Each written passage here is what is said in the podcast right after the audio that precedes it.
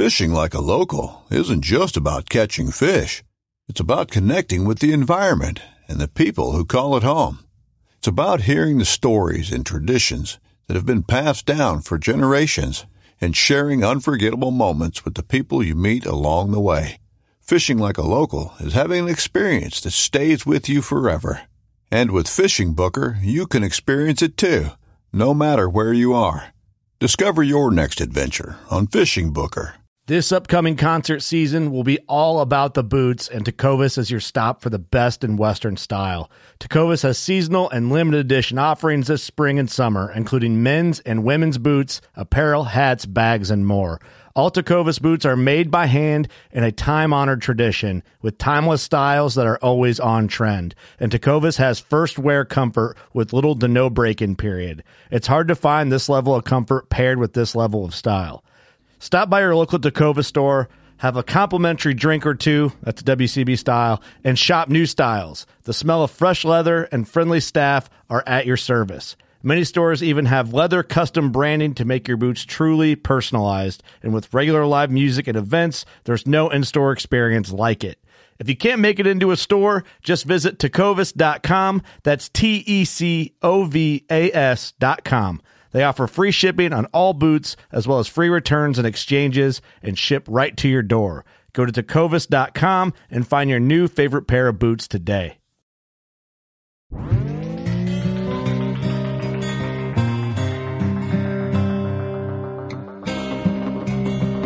I'm Chase Rolfson with Rubline Marketing. This is Jeff Lindsay. This is Michael Pitt. Hey everybody, it's John Dudley from Nock On TV. Hey guys, this is Jared Scheffler from Whitetail Adrenaline. Hi, I'm Taylor Drury from Drury Outdoors. Hey, this is Nick Mundt from Bone Collector. Hey, this is Melissa Bachman. Working Class Bow Hunter. Working Class Bow Hunter. Working Class Bow Hunter Podcast. Working Class Bow Hunter Podcast. Working Class Bow Hunter. Working Class Bow Hunter. Working Class Bow Hunter. You're listening to the Working Class Bow Hunter. That's right. This is a podcast for Billy Joe Lunchbucket, the working man, just like me and you. My name's Travis T-Bone Turner from the Bone Collector. Thank you for tuning in. Nobody pushes the envelope like Working Class Bow Hunter. Hey, this is Jules McQueen, and you are listening to the Working Class Bow Hunter podcast. It's really, really not that good. Good, good, good, good, good. Working class. Working class. Work, work, work, work, working class, class. Work, working class, class. Working class bow hunter. This is the Working Class Bowhunter podcast, and by golly, we're glad to have you. Once again. This is episode 402, and I'm your host, Kurt Geyer, and with me today is Eric Hammond. And also, Dave Schmidt. AKA Dale. What's up? Uh, thank you for being here. Uh, I'm glad we got that out of the way. Idiots. yeah, no more dumb stuff for the rest of the podcast. See what we did? Got it right out of the way. Uh, no, thank you for joining us. We appreciate the shit out of you. Uh, the podcast is presented by HHA Sports, and they were kind enough to give you a code WCB15. Um, also, Scent Crusher, Loophole, Thermacell, which we have our own working class thermacells on workingclassbowhunter.com now, or if you go to Thermacell's website, WCTS is the code there. Uh, Victory Archery, Gator Outdoors, um, our new favorite lifestyle brand mm. um, from local to us right here in Iowa, GatorOutdoors.com. Use code WCB10. Um, right now, you can get that code on Scent Crusher stuff, True Timber Camo, and all Gator Outdoors apparel. Um, Elite Archery, the new bows just dropped. You can go to their website, use code WCB, and save yourself some coin. Have your bow shipped to a local bow shop. Um, pretty cool. Giving back both ways. Uh, big time WCB 2020 saves 20. you 20%, I believe, on everything big time. Uh, supplemental feed, food plot seed, swag, whatever you need. Um, and Old Barn Taxidermy. If you shoot a buck or any type of critter that you're getting mounted, uh, preferably like a shoulder mount, go in, say, hey, I listen to a Working Class Bow Hunter. They told me about this uh, this whole giveaway you're doing. If I bring a shoulder mount, you're gonna like put me in a drawing to win a shoulder mount for next year. If I'm like that good a hunter, put your name in a yep, sweaty yep. hat and draw your name. That's right. Uh, Old Barn Taxidermy, Fort Madison, Iowa. They have a Colorado location and they have drop off points throughout the Midwest yep. to get you to there. Chances are, if your taxidermist is big enough, he uses Old Barn's Tannery there in Fort Madison, Iowa. So even if you're not aware you're an Old Barn customer, you might already be um, because your taxidermist contracts through them for their tannery business. That's They right. do it all. It's pretty amazing. The community and the taxidermy game that they're building, um, kind of offering. And now they're doing deer processing too. If you're local to They the area, Yeah, they do all things dead. That's a bad slogan, but I like It's it. not that bad though. I like it. It's not. It's not that. all things It's straightforward. All things dead. Old barn taxidermy. Yeah. Dead. Well, that's their new marketing. Uh, hopefully, hopefully, I like Slogan it. there. And you know what I love that like they actually listen, so they'll be driving and then they'll hear that and they'll be like, "All things dead." T-shirt done. Kurt's a genius, and uh, just making stuff up on the fly. It's what we do best here. Questionable. We're the best at it. You know, hey, It is. What It is. That's right. See, you got, we got all the dumb stuff done at the beginning, and see now it's the smart stuff. Told, Mm-hmm. told you that was going to happen. is there anything smart about us? So here's what I want to do. Not really. No. Um, do you have a veteran shout out, Doug? I do. I think it'd be wise to do the veteran shout out now before I get mad. Should I get? Should we get Let's our do, I'll do guests? the veteran shout out now. And then Let's do it can, now. uh, Let's do it now. Then should we get do the it. Should we get the guests on before I do my rant, or should I do my rant and then have our guests on? I think Let's do your rant. Let's do your then- rant, Right. then the guest. Because you're Yeah. about to go. only smart things up, right? Yeah, Yeah, yeah. yeah. All right. This is sent in by Josh Eisenhoff. The veteran name is Brian Cheeser. Is in the Army. Brian is a working class family man retired from the Army. He just bought an archery shop in Herodon, Kentucky. No Hopefully I said that right. To save it from closing its doors. Currently named Herodon Con- Archery. He's an avid hunter and an outdoorsman and cares about the community and industry. Nobody deserves a shout out more, in my opinion. I'm starting a whitetail outfitter in western Kentucky called Legacy Outfitters, and Brian has been super supportive and helpful in getting us connected to the veteran community and local nonprofits. So, Very cool. thank you for your service, Brian. Good luck with your archery shop Yeah, and the outfit business. and the outfitter, Josh.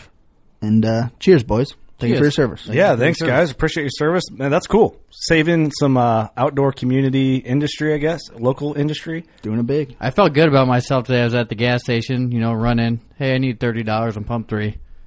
Older gentleman in front of me, and he was buying two Reese's, and his debit card got declined three times. I'm like, let me get it, you know, let me get it. Yeah, Turns around, had a retired army hat on. that's cool. So I'm like, hey, I'll get it. Don't worry about it. And he turned around, and I'm like, well, hey, thank you for your service. He goes, well, God bless you, son. Thank you. That's cool, man. Yeah, that's cool. That felt good, didn't it? God oh, bless felt you. good. The God bless I, you, I, son. almost, I almost cried. I almost cried. I got chills. It was pretty cool. Then though. you're like, can I get one of your Reese's? Yeah. Can I just get one? I one? love those things. I love those things. I have one. That's cool. Hey, I bought them. Hey, that's awesome. It's, it's Yeah. the little things, right? But that's cool. Oh, yeah. Saving an archery shop, starting an outfit business. It's the American dream. Oh, absolutely. It's pretty cool. If you need somebody to come down and drink a beer and shoot a bow into the wood at your archery shop, just call us up. Keep it out of the wood. Keep it out of the wood. And then bro. if you need somebody to kill a velvet whitetail in Kentucky, you know, Hey, call you up. let to us know. boys. Yeah, we'll be down. We'll podcast with you. We'll help you out. He's like, They call you boys. he's like, these guys are assholes. Yeah. We're not Ass calling them. Never Well- hear from him again. All right, I guess this is here I go. I don't know if I'm going to go on a rant. I thought I was feeling a little froggier, but I'm more feeling silly than I'm feeling froggy here. But uh, let me tell you a quick story here before we get our guest on. And this goes, uh, man, it pissed me off at the time. I'm, I'm over it now. Hunted a, this would have been three days ago, three nights ago. I hunted a new piece of property that I picked up through some friends. They're like, hey, you know, we've never hunted it.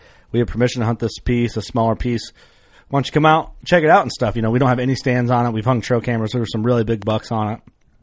I'm like, oh, cool. I'll do a, Excuse I'll me. just hang and hunt the whole thing. You know, move around and, and just see what I can figure out. Figure out the property. Yeah, and I didn't plan on hitting it too hard this year, but you know, it was something I was I was really looking forward to for you know down the road. Anyway, um, had a couple, uh, three really big bucks on on that property. Um, I checked the first camera, and I'm like, well, there's nothing on here now, which is weird. And I go out, and I thought we were supposed to be the three exclusive guys on this piece to keep trespassers off and whatnot.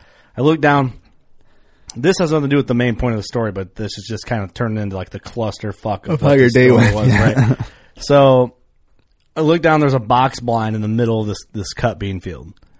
Like on wheels. Like someone On pulled wheels. It, someone pulled it out there. Mm-hmm. And I'm like, Hmm. called called my buddy who, and I have permission. Like it, the owner of the property knows I'm there, but um, I don't have his contact. So I call my buddy who does, and I'm like, hey, dude, there's a box blind in this field. I, what, I mean, is there something I'm missing or, uh, you know, whatever? He goes, that shouldn't be there as far as we know. Like, I would just hunt as normal, dude. Do your thing. So I'm like, okay, cool. So I walk by this blind. It's set up just for gun season. Like, you can tell it's got gun. Sure. Yeah. So, and that's, you know, a month away. And so it was just parked out there, probably just so they get used to it, whatever. I'm like, all right, whatever. That's fine. I don't know. I don't know who else is out there. Maybe they have permission. Maybe they don't. Strong effort either way. A lot of balls if they don't have permission. But I had a trail camera over there, and I'm like, that trail camera's gone. Like I thought for sure. So I go up, check that trail camera. No big bucks, but lots of people. guys on side by sides, guys on four wheelers, guys walking. People walking, looking right at it. Oh yeah, pointing, getting off. I'm sure they opened it up and looked, but they didn't steal them, so that's kind of cool. That's good. So then I have two more. I walk in, get to my next one, same shit on it, and this is in a little bit more. And then I didn't even go down far enough to my other one. I'm like, yeah, okay, I already, I know what this. You pattern- seen? You already patterned this already. yeah, no big bucks. The big bucks that were there, gone. That just right there, human intrusion. They're out of there. Like Those dudes had no wind. idea there's big deer there. My whole thing was like, cool, big deer. I'm gonna stay out of there and figure Right. it out on the fly because that's just effective. I and for me anyway. So I go in, do a hang and hunt, hang my stand, hunt, sit there, and Because you're in there, you're like, I might as well hunt it and try it. well, then it's a 45 minute drive from my house, the opposite direction of the other 45 minute drive the other way that I would Right, go to yeah, another we're gonna property. go. I wanted to leave and go back, but I'm like, well, I got to drive 45 minutes Just ain't enough time. to get even to my house and then 45 minutes the other way to get to where I hunt in the other piece. So too far of a drive. So yeah, not enough time. So I get in there, feels good. I hang my stand. I'm like, ah, cool, man. I'll actually be surprised if I don't see something tonight. It was just re- felt really nice. Nothing, whatever. Pull my stand, get down, and it's like that time where it's past legal shooting light, but you can still kind of see. Mm-hmm. Um, like if you're in the woods, you need a light, but if you're in the open, you can walk. Yeah, if you're in the Right, woods, you're right. getting down. Yeah. So I got down, pack everything up. I I got my stand on my back.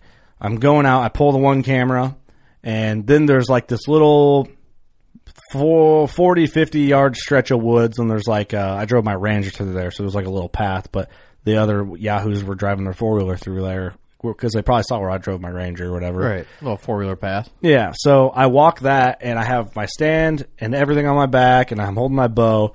And as I'm walking, I'm kind of like, because I'm on the fence line, but I'm like well in on the property we have permission on.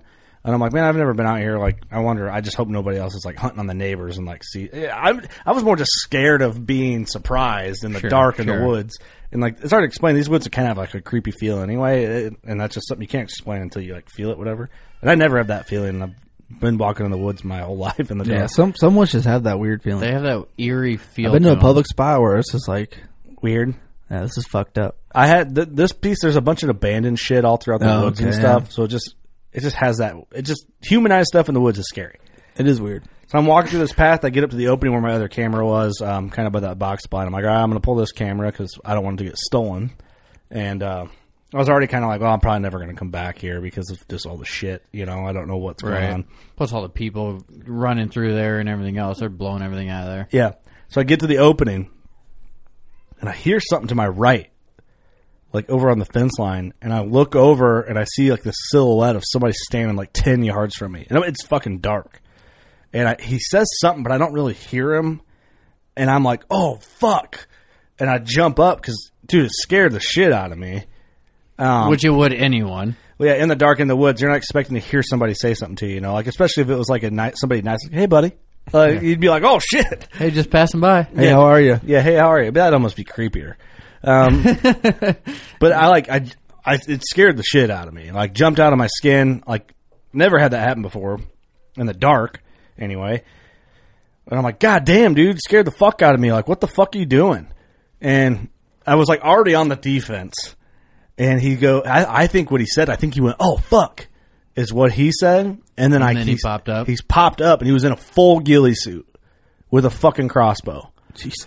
And what, like, dude, I'm not gonna lie. For like point zero point three seconds, like Sasquatch, like he stood up, and I was like, oh shit.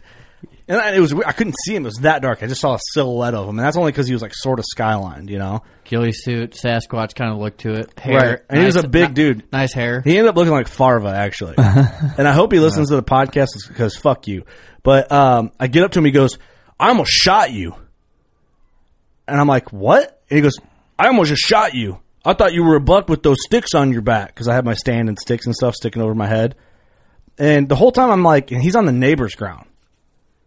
You're I- across the fence. He's uh, on the other side of the fence. On the other side of the fence, it's way too dark. It's way past shooting hours at this point. It's fucking dark. The only way he could see me or see what I was was because he was looking through his scope. You know how the scope brings in more light? Yeah. That's fucking scary. He goes, I almost shot you, dude. I thought you were a buck. So he heard me walking. I had my light off because I always try to walk in and out with my light Oh, off. for sure. Not no For more. sure. Well, I ain't going back to that place. And um, I, it was di- I was on the defense. Like if I wouldn't have been on the defense and like scared kind of out of my own britches, like I'm, it, I think it would have went different. But I was like, I couldn't even. He was talking to me, and I was like, couldn't even hear what he was saying because I was like still trying to calm down. Like it scared me that bad. And uh, You haven't been that scared in a while, have you? I don't think I've ever been that scared. Honestly, as an adult. Oofta. It, dude, it's, and people might be laughing at me. It scared the shit out of me, man. Like that would scare the shit out of anyone. in the dark, yeah. Like, and and I didn't really like. I kind of talked to him for a second, and I told him, I was like, I don't, I'm never coming fucking back here. Like, you'll never see me again, whatever. And I basically like grabbed the other camera, and I had this like insanely long walk out. Um, I mean, I, I, I you know, it was a long walk out. Like, it, I had, I beat feet for a while walking out of there. Um, You're probably on your toes the whole time. well, then I was just thinking about it, right? Like I was relaxed. Now I'm like, nothing's gonna scare me more. Now, like I'm just fucking pissed at this point. Like somebody try and fucking scare me. I'll, I'm gonna beat you with my bow. Yo, you almost got shot, bro. Uh, it- but here's the thing: I was so scared by him, and he said I almost shot you, and I like was thinking about. it. I'm like, oh yeah, like you just thought I was a deer, like you weren't actually almost gonna shoot me. And then on my walk out, I'm thinking, I'm like, no, this motherfucker almost shot me. He was, he heard me walking, and what he did, he said, fuck the boundary. Because I'm on the other side of the fence. And by the way, he's hunting on the other end of the fence too. So he's hunting two neighbors' fence line. And he's like, I always sit right here, you know, and I'm thinking, you're an asshole. And I walk and I walk out and I bet you he had his scope on there and I bet you he saw body because it was so dark that he saw like a figure of a body. And Sure. saw your sticks sticking as a rack. And I bet you he was like gonna chest shoot me like he was gonna chest shoot a buck. And I bet you he was doing that. And then I, when I heard him, I bet you he went, "Oh fuck!" When he realized it was a human and not a deer. Because you got closer. Yeah, He because probably recognized what you were. yeah, and and I kind of realized that on the walk back. I'm like, wow, I think I was closer to getting shot by a fucking crossbow than I even realized. Um, because I was distracted by being like startled by him, you know, and uh, and it's not that like I saw him. I- The noise scared me, you know, like I was like, oh shit, like I jumped. Um, imagine being scared by a turkey off the roost in the morning in the dark times like ten. That's what that's Yeah. what it was. So everyone's been there. so I'm like, I called my dad. I'm like, yeah, I almost got fucking shot by a crossbow hunter in a ghillie suit sitting on the fucking ground. So I wonder if he was filming. He had like a bunch of he had like a bunch of plastic little Plano cases on the ground. I wonder if he has any of this on film. I actually talked to him and I kind of like regret even talking to him. Like I should have been way more aggressive with him. Like, maybe not, maybe not. But like in my head, I kind of feel just like let him know that. I smell you. Anyway, What are you doing? Here's the thing, and this is probably where the rant part comes in. I'm not going to spend too much time on this because we have a podcast to do here. Um, but I, th- I think there's a lesson in this. I was on private ground where I had permission. Maybe I should have had my lamp on, my light on, but also it's not my responsibility. It's dark. Yeah. and I'm on, exactly. and I'm on private Exactly. ground. I don't use light either. Here's the thing. I don't hate crossbows. I don't hate guns. I don't hate rifles. I don't hate shotguns for hunting. Do that if you want. Here is the problem that people have with those things. It's not the weapon. It's typically the fucking people. It's a dumbass behind the weapon. And here's the thing. What happens is it's easier than a compound. It's easier than traditional equipment. Of course, we all know that. We're aware of that. And that's, that is part of the problem with it, right? Like, it shouldn't have the same seasons as regular archery season. And this dude was an Iowa resident hunting in Illinois. And like, he had like 20 acre piece. So what, anyway, that's besides the fact. So what the problem is with it, I think it attracts pieces of shit that all they want to do in life is cut corners and they don't have any ethical boundary in their mind. They don't have any value for the life of an animal, let alone a human life because they're just shooting at fucking movement. This is a statistic that you read about or learn about in your hunter safety class and you think like, how did that person get shot? Because it's mouth breathers like this motherfucker who are shooting at movement in the brush.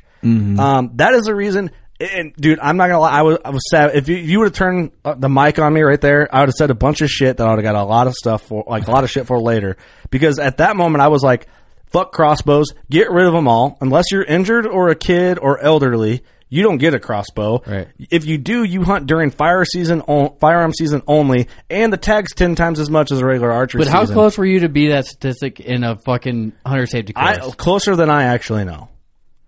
Yeah, Way you'll- closer- You'll, never, way- you'll never really know. I'll but- never know, but I Way bet you- closer than you ever thought you would be. In Yeah, your ex- life. yeah, exactly. I think he said, "Oh fuck," because he almost shot me. And here's the thing: y- you might disagree. You might hunt the crossbow. I, I- you know, I have nothing against that, but that's the problem with it. You get fucking idiots like this that cut corners. It's easier, so they do it. And it's not for you. It's not for those people. Take some responsibility. One, don't shoot across the property line. First of all, Yeah, it's like you are exactly. I hope he listens. I hope he fucking knows. I told him my name wasn't shit. I, like I just hope maybe like I don't know if I had. I did have the logo on. I had my hat on that said WCB at the logo and shit. I hope he sees it and checks it out and hears this podcast and feels like a fucking dumbass. I hope you. I hope you get caught doing some shit like that and never hunt again. I was fucking pissed, man. I, I wish I would have, would have been like more clear headed because I probably would have ripped him a new asshole. But instead, I was like fucking trying to settle my heart rate. Yeah, you're back trying down. to survive. You're at survival point at that point. But anyway, I'm not trying to like change what this podcast is going to be. I just felt like that was v- worth mentioning. You unless- had to mention it. yeah, I, I literally almost got shot on private ground. Yeah. You know, it'd be different if I'm on public. I'd be like, ah, good chance I'm going to run into somebody. You know, but I had my light on, and you know what I'm saying. Like I would For have had sure, all that for going sure. on. Um, yeah, um, it's fucked up. I would have ruined my uh, would have ruined my night. I think it ruined your life. Yeah, probably been dead. But uh, anyway, uh, be careful out there. been. Put a raid in the cage. Be responsible, yeah. The dude was probably shooting field points. He didn't fucking know. He didn't. Oh, I didn't know I needed broadheads. He's that type of guy. He looked like Farva from Super Troopers. Maybe it was. Probably like a liter of cola. and he's sitting with the wrong win. It's like you're you're dumb. You know that? You're just stupid. You're just you're just an idiot. And I don't like that word either. I don't like calling people dumb, unless it's like Steve or like this fucking guy. You He definitely deserves being called fucking dumb. Yeah. Anyway, that's scary. Be careful out there. Um, we're yeah, gonna be get. careful out there. Hey, turn your headlamp on. Yeah, no kidding, right? Turn on red at least. Turn on red, man. Turn it on red. I had the old Milwaukee headlamp on. Who didn't have a red Go option? throw a fucking road flare on your head. yeah, that's why I was telling some guys at work about. it. I'm like, yeah, I almost got shot, and uh, they're like, yeah, you need one of them. Uh, get one of them combine beacons. Just oh no. little road hazard lights. Or just shoot a road flare in the air Yeah. like the gun. Yeah, So they know you're coming out. dude. Closer than I know, man. Closer than I know. Scary. Scary for sure. Scary shit out there. Thankful it Be didn't careful happen. out there. Protect your neck. It's crazy out there. All right, let's get on with the podcast. Sorry about that. Thanks for listening to my rant, but I think there's a lesson in there somewhere. I don't know where, but there's one. Either don't be an idiot or watch for crossbow hunters. Just think about it, you know? Yeah. New shirt coming. The guy with the crossbow and a ghillie suit, and it's going to say "Protect your neck." Protection. That's probably. That's We probably so many new shirt ideas that we just forget about. I know. Yeah, there's a bunch of gems lost. There'll be some other copycat podcasts going to pick up all our slack and just Oh, start yeah. producing the ones we forgot about. They just have a shirt Just making money. Hey, you know who you are. There's you know picture, who you are. out picture there. of Doug on it. Like what? Yeah, picture. Yeah, That's me on the shirt. It is what it is. What? quoting us directly. Yeah. like I said that, man. That That's was me. fucking me. That's me. I'm the guy in the picture. Yeah, that's no, Dale, no, man. No, no, you're not. hey, you, hey, you. That's Dale. no, no. Yeah. Yeah, I got a bunch of uh I won't go into it. All right, let's get on with the podcast here. Hope you enjoy. Sorry about that. Okay, my rant is over and we have our guest on, Emily Shad. What is up?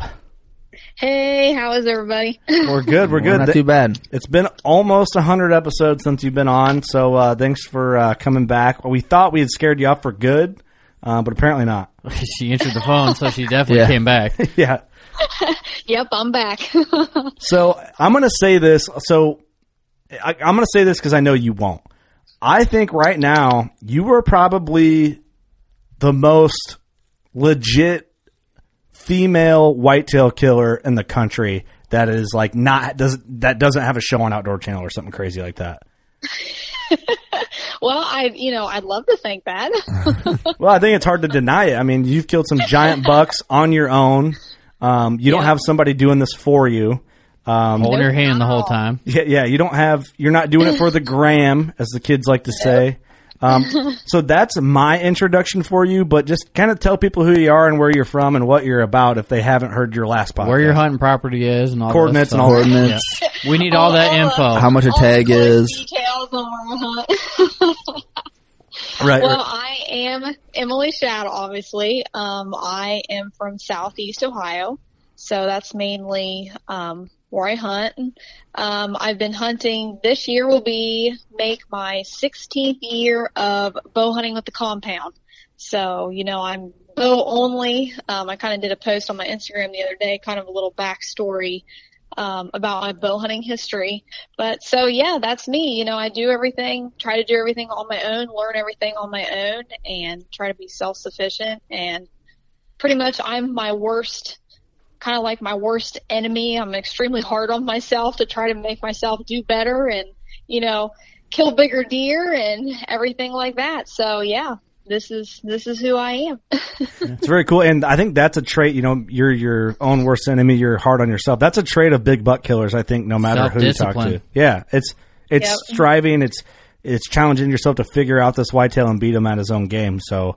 Um, yep, exactly. It's super under that that is cool. And it's sad that like we have to emphasize on that that type of thing, you know, you being a female, but it's the internet is so flooded with just bullshit with female hunters that we have to like say this and it sucks and I does that think- suck for you? I think we're in the hundred year flood right now. It really It's so flooded. It really does. I mean, it sucks because unfortunately, it seems like a lot of females have a bad rap, and you know, with Instagram and the hunting industry and stuff, because there's just so many. You know, you get so many, you know, fakes and, you know, all the stuff with TikTok going around right now. And I mean, it's just, it's awful. I can't even stand to watch half of it. so it's just, you know, it's really rough for me because I feel like everybody is getting that rap, you know, Right. you know, and that name for themselves, even though there's a lot of us that are not that way, unfortunately. So, Well, that's you know that's part of the goal here with the podcast and stuff is you know if we interview and this sucks to have to say this like it sucks to go back, but I just want to get this out of the way and move on.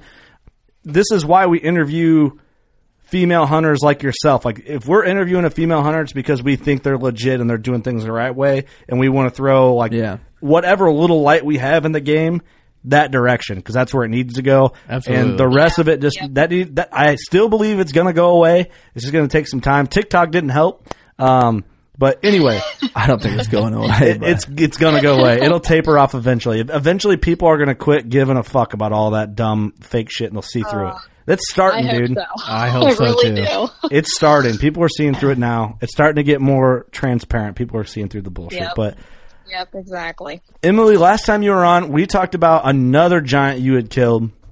But Yes. I'm I'm basically going to talk. Let, let me bring up to what I knew about this story just from Clint, and then I want you to basically take that and give us the full rundown on this whole deer and and everything that happened.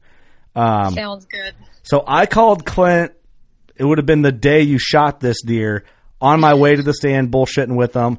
I get out of the stand and I call him back to finish our conversation because I have kind of a long drive from my property. And he's like, dude, I'm driving. Well, I've got to go help Emily recover this buck. F- fucking giant, dude. Like, it, it's a monster. Like, Well, and two, and if you get a long drive to your stand, Clint's a perfect guy to call because he'll make that time go by real and, fast. and it'll motivate the hell out of you. oh yeah, oh yeah. So anyway, he kind of like builds us up. He's like, dude, I'm talking like big, big. Like this deer is big, and he kind of gave me the backstory. So then I see a trail cam photo, and I get some teaser pics, you know. Um, and then that's where you take over, and I shut up, and you tell the story about this deer.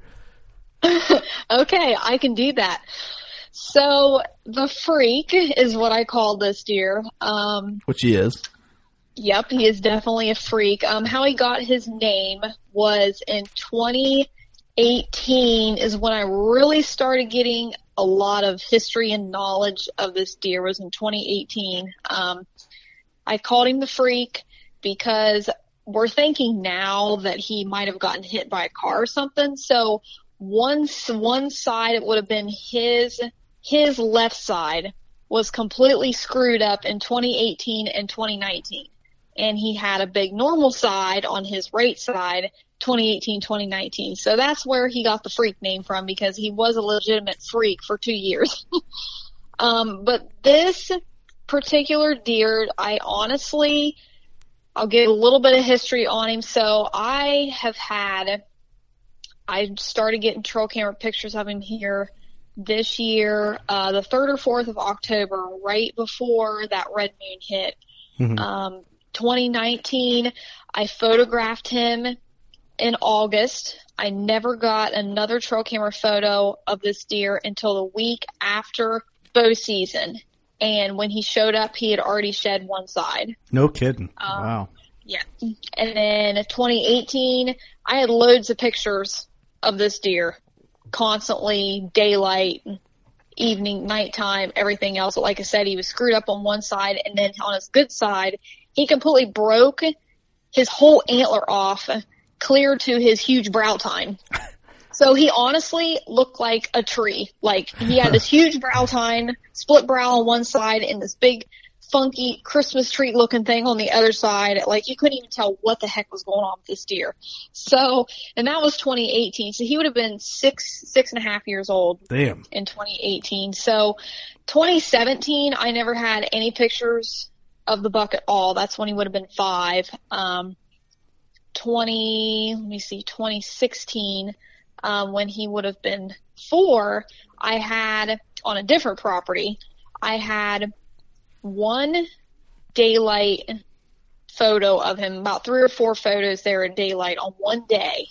Um, and they weren't even good photos. Like I couldn't really, I realized after I killed the deer and somebody sent me the neighboring landowner had sent me pictures of him that year that I had pictures of him. It didn't even dawn on me that that was him because they were bad angled photos. Mm-hmm. Right, right. So, you know, really I didn't start getting a lot of history with the deer until, you know, 2018.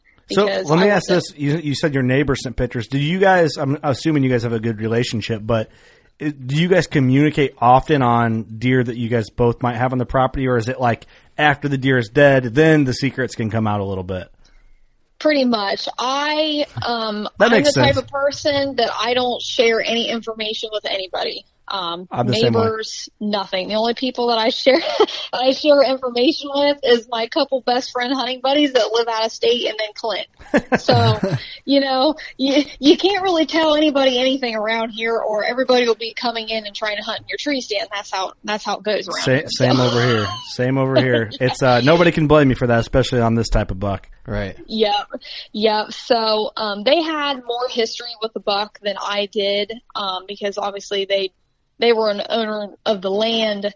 They're kind of neighboring, and I really didn't start. I mean, I've been hunting this general area for a long time, but really not the actual property that is where I killed him. I've only hunted that particular property for like three years. Um, so, and they they've had history of the deer since he was two and a half. Um, when I was going back through my my photos, I believe I actually have photos of him at two and a half as well. No kidding. Did he look similar, or I mean, how do, how are you figuring that out? He was an absolute. If if it is him at two and a half, I shared the photos. Then they're they're thinking that it's him at two and a half, but we're not a hundred percent sure. He'd have to look back through photos, but he had the same. I mean, at two and a half, he was an absolute giant. I mean, he had a huge, big frame. He had the huge, big split brow. Um, I mean, he looked, I can't remember if he had both brows were split or just the one, but he looked very similar. The frame was similar. I mean, he was an absolute stud as a two year old. Most people would have shot him because he was so big at two even. Right, right. Um, like how big? Like if you had to put an inch number on him, what do you think? This picture that I have of this particular deer, if it is him at two and a half, I would think that he would be probably the 140s range. That's impressive. That's crazy. Yeah, yeah. That's hard to pass a 140 sometimes. Guess. Well, yeah, I, it's hard for me to pass. Probably around 140. yeah, it's impressive at two and a half. Yeah, no shit. Yeah, yeah. So he was he was definitely a stud then. Um, so really, um, the history of this deer is kind of weird because during that whole time period, you know, was when I killed Flyer 10 that I was after for several years that the last podcast was about. Yeah, yep. But just because I didn't really know much about this deer, I never saw him often enough to really say, okay, I'm going to set out this year to kill this deer only because it's like he hardly ever showed. He was very unpredictable. I mean, he was a deer that would avoid any sort of area where there was a food source. You know, if you were trying to feed mineral and stuff like that, he would never show up on a camera. He would always show up in every other place but that. Mm-hmm. So, I mean, he was just a real, a really tough deer. You just never knew, Yeah. you know, what he was doing. He had that big Um, buck mindset from yeah. a young age. Yeah. So, and and once he got older here, his range that he traveled was like nothing. Like he stayed in one spot because Super I interesting.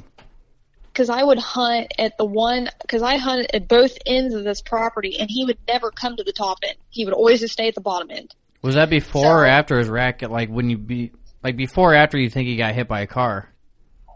Um, this was after. After, so do you think like that of him being hit by that car, he just kind of kept to his core area and just kind of stayed there because he was maybe scared of getting hit by a car again? You know, you never know. I mean, it it it could be anything like that. I mean, it could be, you know, a lot of pressure. Maybe there was a lot of pressure in you know in other Let's say neighboring it- areas. You hear a lot. The older a buck gets, the smaller his home range gets too. A lot. Mm-hmm. Yeah. Exactly. I know every deer is an individual, so it can change. But you know, I mean, my creepy wasn't as you know as old as or as big as this buck, but I don't think he left a thirty acre circle. Honestly, Well, and that my eight and a half year old I shot, I never had a single picture of him. right? Yeah, you I know? mean, and he could have been, he could have came from ten miles away. You never know. yeah, yeah. Yep. You just you really never know about him. And this this deer, there was a couple particular areas that never got any pressure. That honestly is where he always stayed at. I always had a feeling that's where he stayed, and that's kind of what I figured out over time. That's where he was staying, and it was the stupidest place ever that a deer would stay. But honestly, those those big buck, the bigger and older these bucks get, the crazier places that they will bend up and they will stay and people would never even think of it. And that's why that's why they live so long to be honest. Yep. yeah, that's a good point. yeah and this this deer was one of those deer. I mean he stayed in the craziest place that you would never even think of a buck staying but that's that's where he stayed and that's kind of what i finally figured out um between last year and this year so I, you know, I don't want because I know there's going to be locals listening to this podcast trying to get some details on this deer or whatever. Can you kind of explain like why where he was staying was crazy, or you know, I don't want to blow up your spot or have you give too much away. So if you say you know there's a certain thing that I'll give it away, don't do it. But um, I'm just curious, like what makes the spot he was living in crazy? You know? So I'll just kind of put it this way. Um, it's an area, obviously, there was no pressure. Um, it was a very strange little piece of the neighboring property, kind of, that nobody ever did anything with. And it was up against, you know, I don't really know kind of how to how to say it. It was it was a little point, a little area where nobody went, nobody ever pressured, nobody ever occupied because nobody would ever think a deer would be there, and it was literally not very far away from a a person's house. Oh no, kidding. Um, Yeah, so that's S- that's say no more. We get we we're we, we got it. We're catching it. We yeah, get yeah. So that's that's where I figured out a lot of his time that he was staying, and I believe the night that I killed him, he had to have been staying in that area because he was not far at all um, when he when he came into where I was at. And you could tell he wasn't bedded very far because he came in early, um, and I had there was no way that he could have came across other certain places and everything like that and made it there by that time. So he had to have been bedded around that particular area as well. right. That makes That- sense. That was gonna be a question I had too. Like, was a did you shoot him in that area where he was core to? You know, because you said like obviously Yes. he he kind of grew out of that that messed up left side, Mm-hmm. and you know maybe this year without that left mess up left side, maybe he's gonna travel a little bit more and like Feeling normal again or something. feel Yeah. normal where he's gonna get outside that comfort zone. Interesting theory. Yeah. No, I, I killed him right, um, in the area that he had been staying, um, a couple years prior that I kind of figured out there. Um, so yeah, he wasn't, he still wasn't going very far at all because he was only, I was only getting pictures of him just down on that particular spot. That's awesome. Very cool. It's And interesting I- as hell. And I guarantee you, when you've seen pictures of him this year, you're like, holy shit. Yeah, break that down. He doesn't have that Yeah, messed up yeah. left side, and he is a monster. So, you know, I've ever since I found his shed in February, I've had this buck in the on the in the back of my mind ever since, but I never really thought that I would ever have a chance to kill him because I've never had enough photos and history with the deer to ever figure out what the heck he was even doing, staying, where to target him, nothing. So, you know, going into this season, he was in the back of my mind. I was like, you know, I really want to wait and see if I ever can get photos of this deer. Um, you know, I really didn't, I don't have ever much in early season. I don't really get too excited until towards the end of October here in, in November. Some Mhm. other decent deer will start showing up, but, um, I had created a scrape line, um, kind of down on that end on the edge of a field there. And I had put a camera on the actual kind of fence crossing there between the oaks and the hayfield where I had found his shed, exact spot that I found his shed in February on a fence post. So it was trying to think of what day it was. It was Wednesday, the Wednesday before I killed him. So I killed him on the 10th. So it would have been that Wednesday. I had checked my scrape line camera there and I'm scrolling through it real fast and then boom and I immediately almost threw up. Like legitimately Almost- threw up in the hayfield. I was a mess. Almost shit your pants right there in the field, didn't you? Yeah, pretty much. I love how Like, you describe it like, boom, there it is. yeah, that's I mean, Whammy. seeing that caliber of a deer out of nowhere. I was like, holy crap. Like someone just threw a grenade right at you. Uh, yeah, and he was just staring like he was right over top of my scrape that I created, and he was just staring at the camera. I was like, oh my! The first thing I thought was that is a booner, a total booner, the biggest buck I've ever saw in my life, and I was so flipping excited that I like ran across the field. Hooting and hollering. Yeah, I ran clear across the field and I'm like, oh my god, I've got to call Clint. I'm calling Clint and calling Clint. He won't answer. He won't answer. I was like, oh my god, Clint, answer your phone because I was so pumped to tell him. I was like, he finally showed up. Did you know that right away when you seen that picture that th- that was this deer? You don't Oh, have yeah. to, yeah. Yep, That's like- exactly. A monster yeah, like that. And, he, and I was such I was such an idiot because I was so excited and like half throwing up that I was an idiot and never checked the other camera where he had dropped his shed. and I went back to the house and I'm in a panic and I'm like I bet you anything that buck came across that stupid fence crossing and I never checked that camera. And you know, I had to work the next couple days, so I couldn't go in and hunt. I couldn't go back in and check the camera. And it was eating at me that I knew that I guarantee that's where he came from. Right, right. And then, so that Saturday, the 10th, when I killed him, is when I went in, I checked the scrape line camera again. He was on that again. And then I checked the fence crossing camera. And note that whole week was the red moon. Saturday was the last night of, or last day of the red moon. And then we had a front coming in, um, Saturday night and all the rain moving in Sunday. So I checked that fence crossing camera and by God, that sucker was going by that camera in them oaks on that crossing every single day from the day before red moon started clear through when I checked the camera in three days in the daylight. And No I about. I about Oof. died. Oh, I I, called- would puke. I immediately called Clint. I was like, dude, I think I can kill this deer if I can get in a tree on this crossing. I think I can kill this flipping deer. right, right. Oh man, I can't imagine the anxiety Three days you in a felt row. because Gosh, I was- get, I get, I always say it at work, like I, I got deer anxiety. Like I wouldn't be. I wouldn't be able to fucking sleep if I know that deer is crossing there. He crosses her every day In the And day. then for three days, he's crossing her in the daylight. dude. The amount of anxiety I would feel as a deer hunter, I would Ah. just freaking explode. Daylight pictures just get you going. So okay, so you're, I you're might. I might call in sick even if I don't have any sick days and get fired. Oh, to kill yeah, the deer. I'm taking no pay day. Fi- Fire me, Yeah, cool. fire me. So yeah, that's that's about how I was feeling after seeing that deer. I was like, I don't even want to go to work anymore. That's okay. So I can only imagine what that feels like. Uh. so, okay, daylight pictures. You th- you call Clint. Hey, I think I can kill this deer. Oh, I bet you Yep. Clint is I was like, screaming at you. I think I can kill this deer, but the shitty part of the whole thing was is I had to work that Saturday. So by the time I checked the camera, it was like 1:30 when I had just checked the camera. You know, I like to get in a tree stand if I'm off, you know, by like four o'clock, you know, even in early season.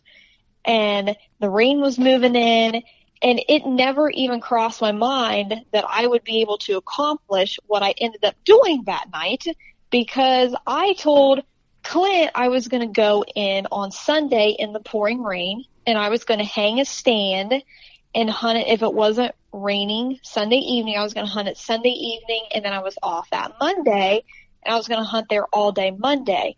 And he's like, whoa, whoa, whoa, hold it right there. He, and his exact words was, you are getting your ass in a tree tonight and you are going to kill that buck. You know how Clint talks. Yeah. Oh yeah. Oh, He's yeah. screaming at you at this point.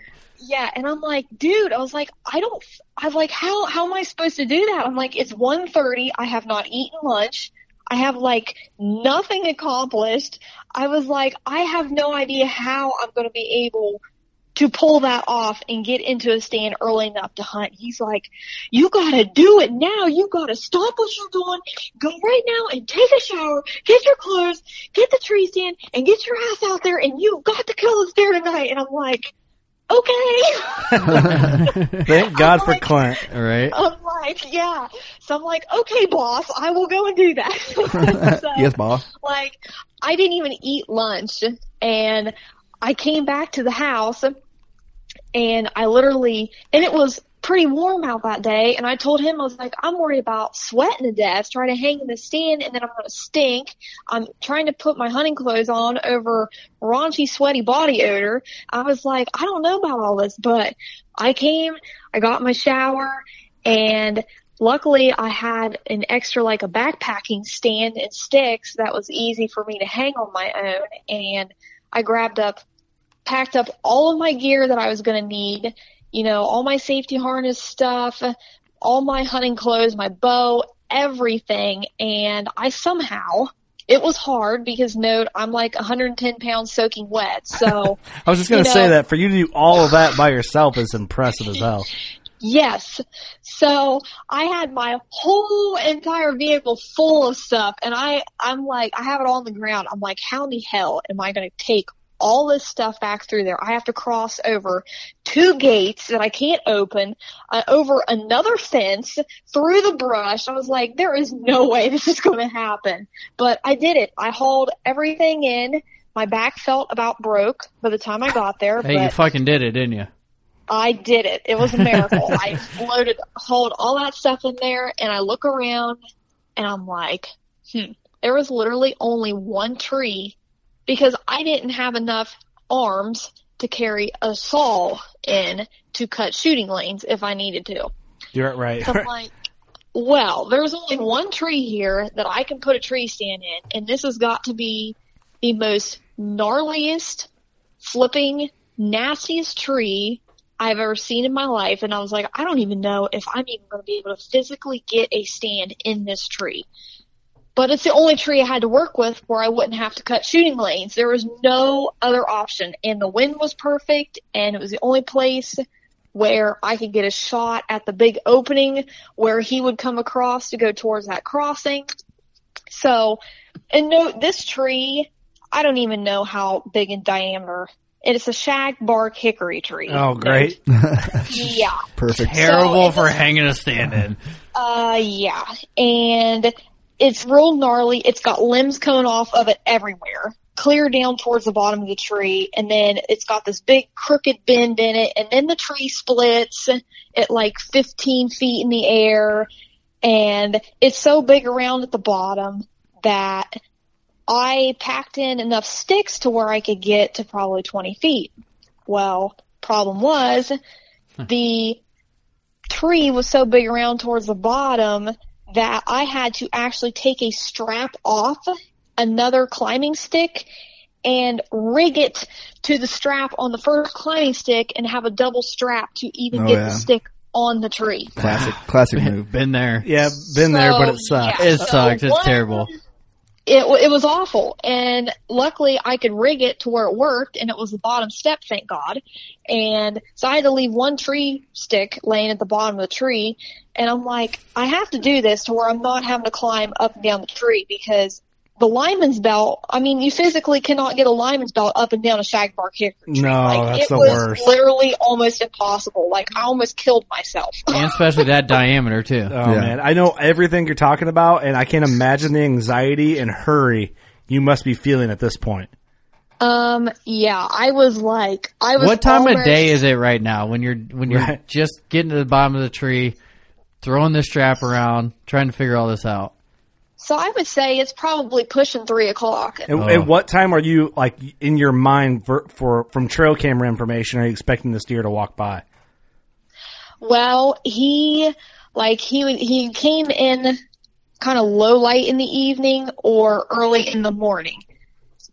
But since that front was coming in and the clouds came over, it was about to start raining. Like honestly, deer could be moving at any point. Right. You know, Right. at this time because the weather was just perfect to where honestly deer could move all day long. Deer anxiety, anxiety is running through Oh, your you're panicking at this Oh point. yeah, I would um, be too. Yeah, pretty much because I I actually got stuck on the side of the tree a couple times because my lineman's belt got so ledged in the shag bark on that tree that I honestly didn't think I was going to be able to get it out.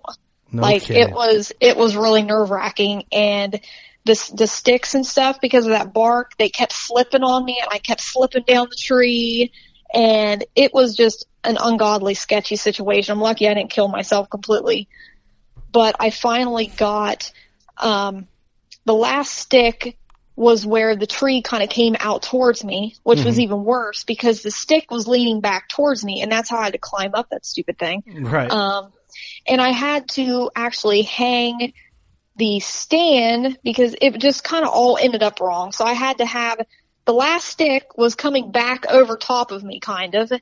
And then the, I had to hang the tree stand on the right split of the tree, but where I needed it to be, it was hitting the other split to where the, the platform was like crooked. Yeah. So I kind of had to like bring it back towards the stick almost where it was like half over top of the stick. And I mean, it was the craziest setup. I was, I finally got it up there and I'm like, as much noise as I made and as rigged as everything was, I'm like, it's going to be a wonder if I even see a deer or if I just don't completely fall out of the tree tonight and kill myself.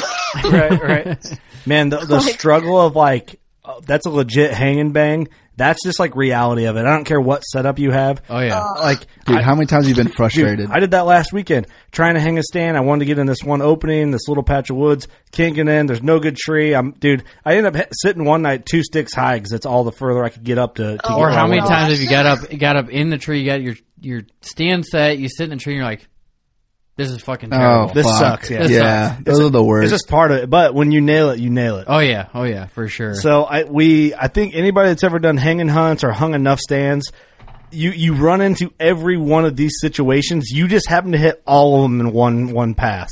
Emily, I Yeah. I can feel I can see your struggle right now. Like we've all been there. I would be cussing, sweating, and pissed that of deer anxiety. That's a Oh, yeah. thing. Oh, yeah. and I'd be feeling Oh, it full force. and you're rushed.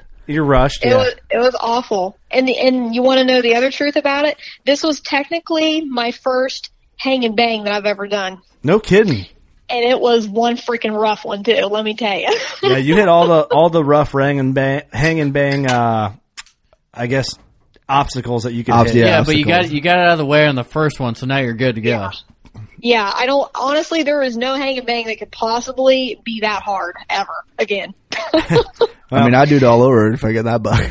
Yeah, no. Oh my gosh. Yeah, it was it was awful. And you know, as much noise as I made, I tried I literally had all the straps to all the climbing sticks and stuff around my neck and I had all the sticks around my neck to where I wouldn't have to keep going up and down the tree. So I had all that weight hanging off of me on top of trying to hook stuff around the trees, my lineman belt getting caught on everything. Clanking then- together. Oh yeah, it was awful. And then trying to get the tree stand halfway level to where I could stand in it and not fall off the side of it. I mean, it was it was a nightmare.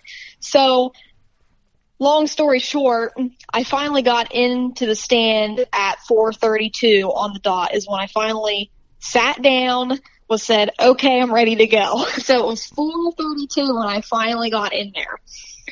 And luckily I didn't, luckily the clouds came over, it got kind of breezy, so I didn't sweat much, which was really good, but I carried all my scent spray and stuff with me and just, I just drenched the ground at the bottom of the tree, drenched the tree going up. She's taking a shot of it. drenched myself. Pour on your head. Yeah, pretty much. So, and then as soon as I got settled in, it started to rain, which actually was kind of a blessing because any scent that I made, you know, I was hoping that it, that rain kind of washed everything away, which is good. And it, it rained pretty good for probably 20 minutes to a half hour. I mean, I got pretty wet up there. Perfect Um, scenario, probably. You know, like Yeah, exactly. Especially after all that. um, but I was like, um, the wind was perfect and everything. I mean, it looked like a great evening, you know, for deer to be moving. I was like, man, it's like I could only get 15 feet up in the tree. I had one stick laying at the bottom of the tree. And then my bow hanger crank, it slipped out of my hand. It went down over the bank, so I couldn't even get my bow hanger on there the way I was supposed to on the tree.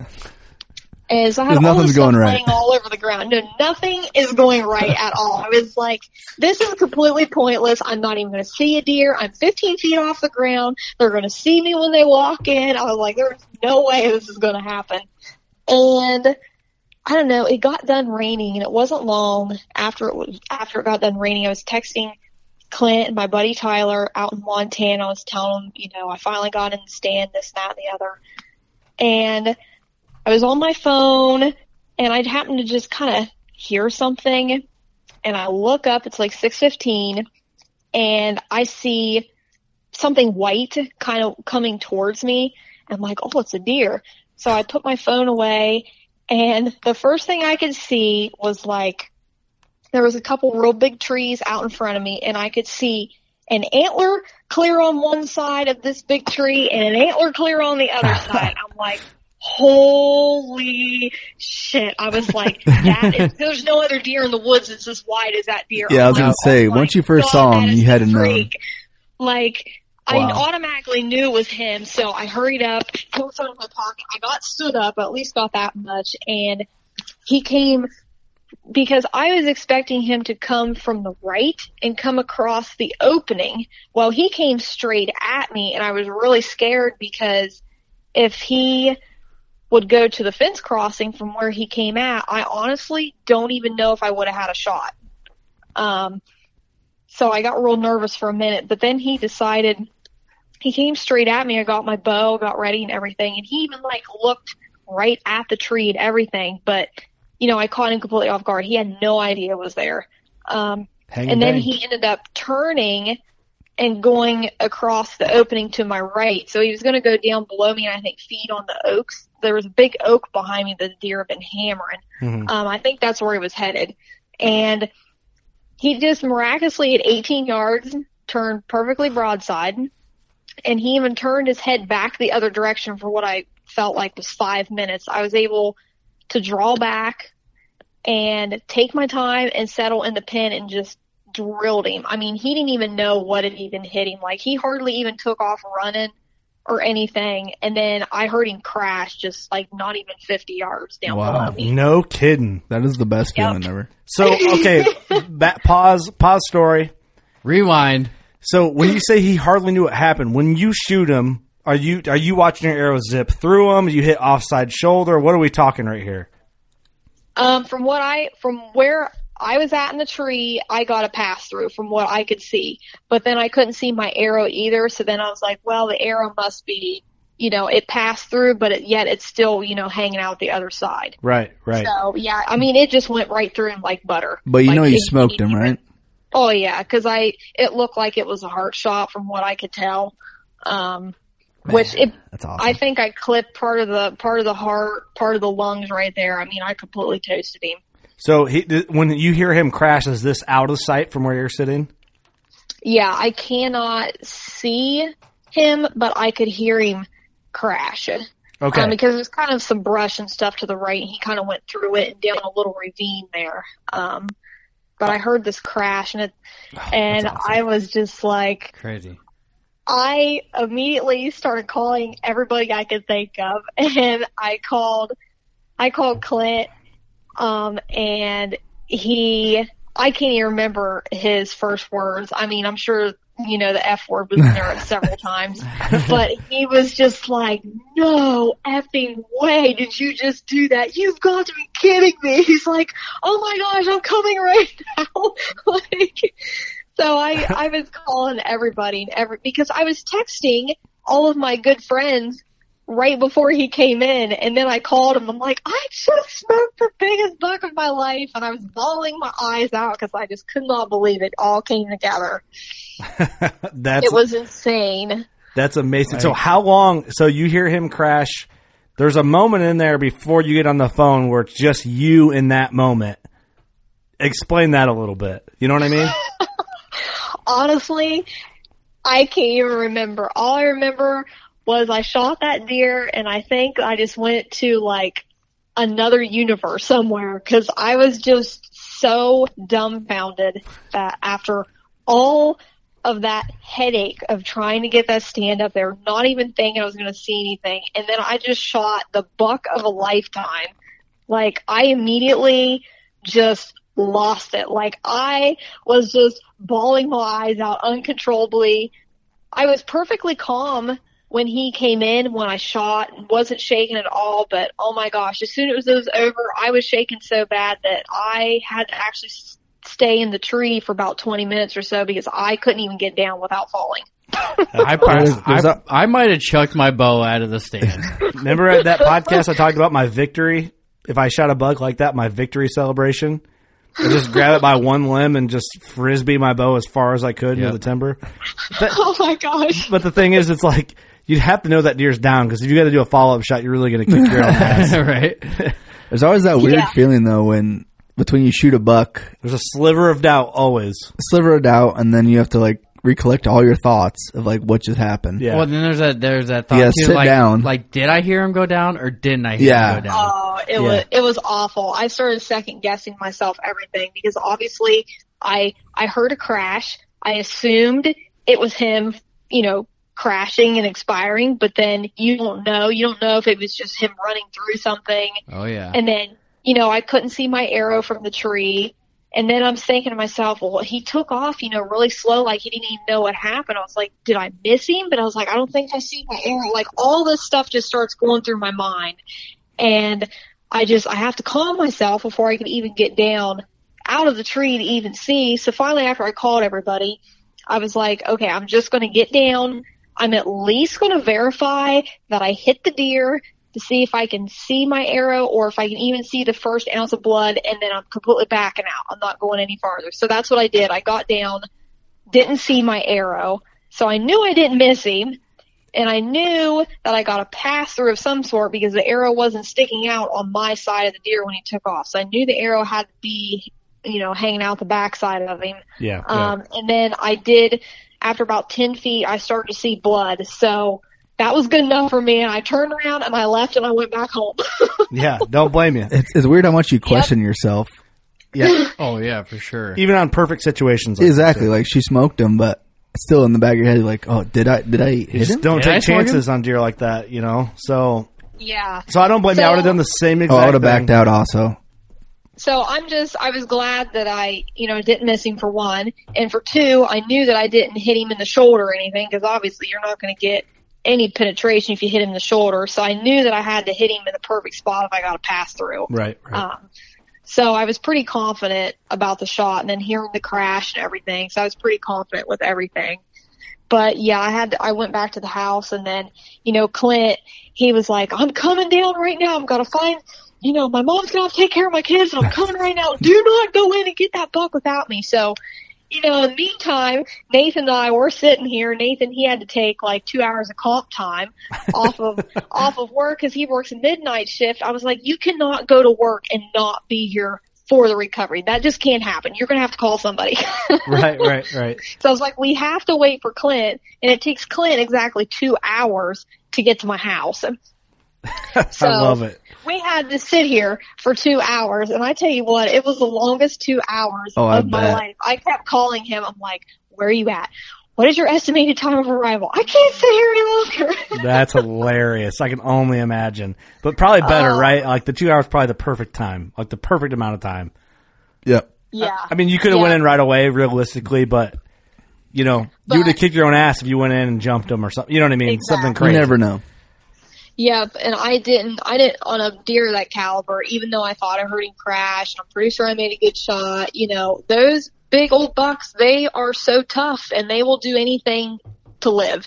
So, you know, I didn't want to take any chances.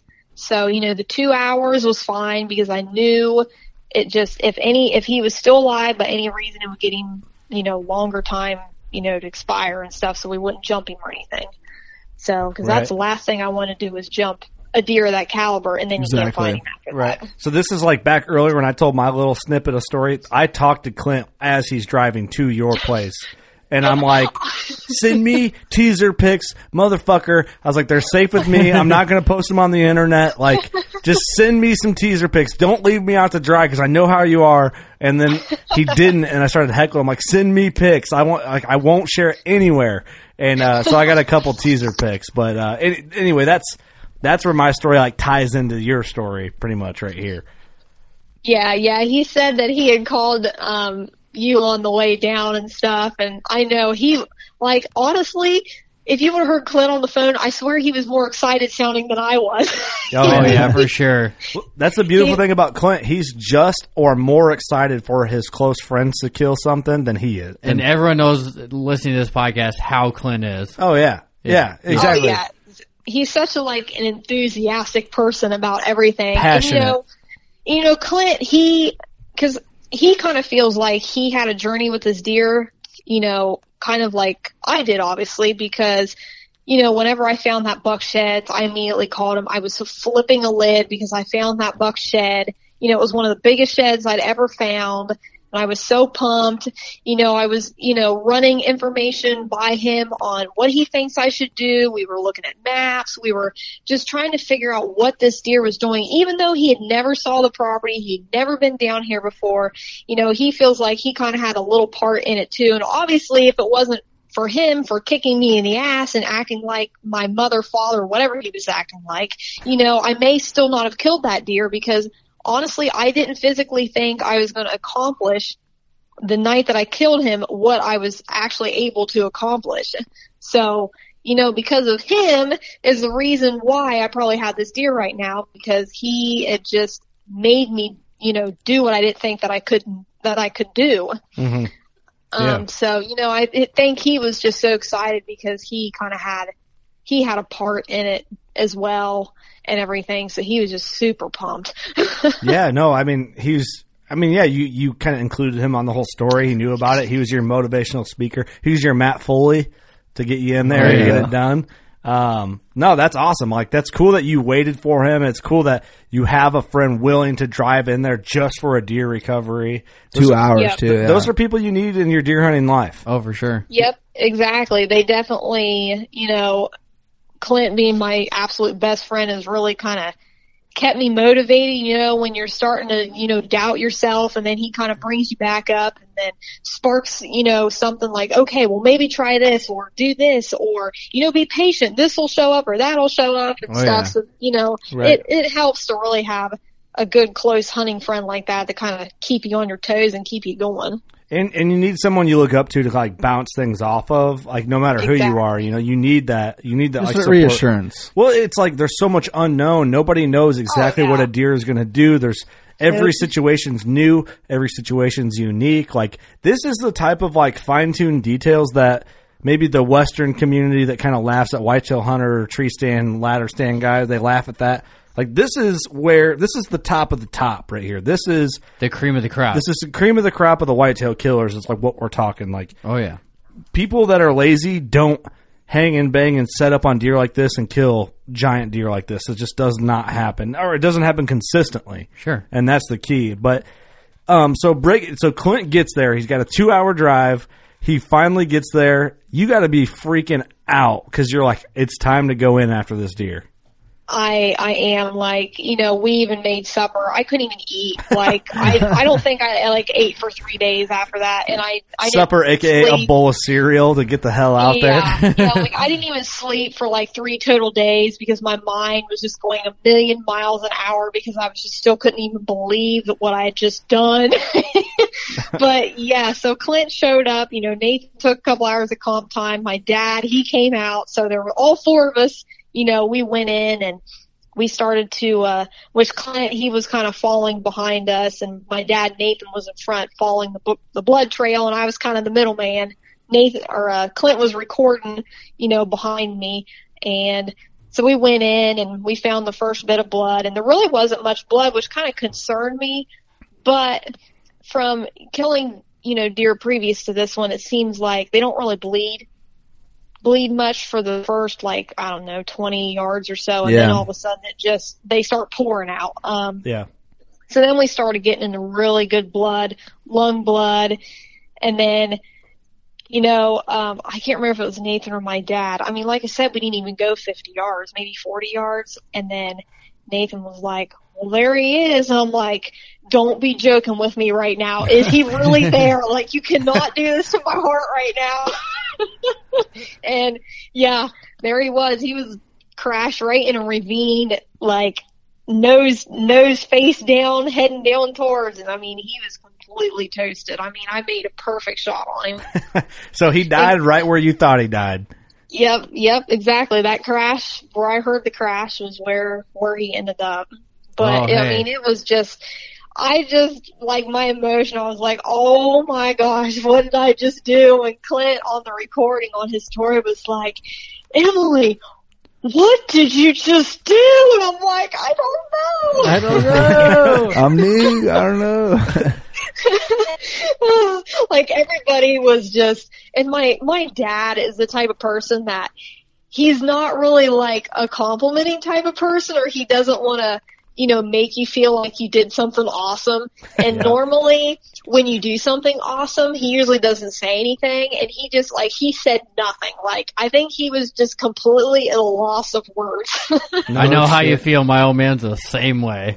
yep yep so yeah he was a complete loss of words with everything No kidding. That's So awesome. Congratulations to again. What a Yeah. fucking giant. thank you what what I want to know? uh, So you find him, you see him crashed. Obviously, give me the. I want to know the emotion of Play by play of what happened. you going down and picking up this buck. So, like, I think I was just in such shock. By the way, it- real quick for you tell the story. When I just said Uh-huh. picking up this buck, I for the guys Eric and Doug in the studio, just watch me hold my arms out on each beam like like like you were picking them up. like 25 inches apart and going picking up this buck and setting up a rack. Why I said that, um, just so you know, like what I'm doing right now. So you'll, I do these things. So when you finally come to studio with Clint and we do a podcast in person, you'll know that like we do hand gestures. I do main beam grabbing hand gestures when I'm, and I'm doing it right now as I'm talking. Gotta get the beans. Yeah, there it is, picking up this buck, and and I'm still doing it for the record. But anyway, I just wanted you to know that. Okay, yeah. Yeah, I just, like, I think I was honestly in such shock that it all came together and I had just killed this buck of a lifetime that I never honestly thought I would even have an opportunity to kill that like I just I grabbed the whole like he was there for so long he was stiff as a board so and you know me I was like trying to move him he's so daggum big he won't even move Weighs But- three times as you. yeah, yeah, exactly. So, you know, I grab a hold of his rack. I was just like, like, I didn't even honestly even know what to, like, like, I was just so, just in shock. Like, I didn't even know what to say, how to feel, what to do. Like, I was just like a deer in the headlight looking at this thing. Oh my gosh. I can't Yeah, imagine. I would have cried my fucking face out. Oh well, luckily I already had done that earlier while I was there by myself, so You're all nobody had dried to see that again. But You're spent. just can't cry anymore. yeah, there were there was no tears left to cry. I was dried out from earlier. That's hilarious. Yeah. But yeah, it was it was crazy. Clint, he was videoing talking about it for his story, and then I started videoing for my story and stuff. And I'm like, I just killed the biggest buck of my life. oh Just- man, that's amazing. I couldn't even imagine that.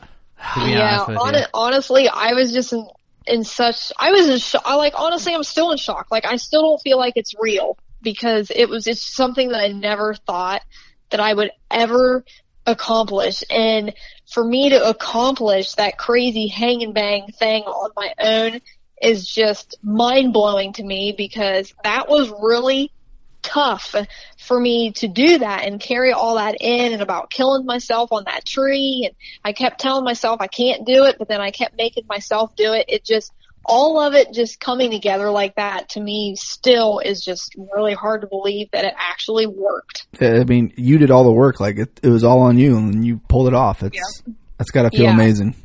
it it does feel amazing. It makes me feel like all the years of hard work and then my 2019 season was so rough. I hunted almost 60 days in the stand during bow season from the beginning clear to the end.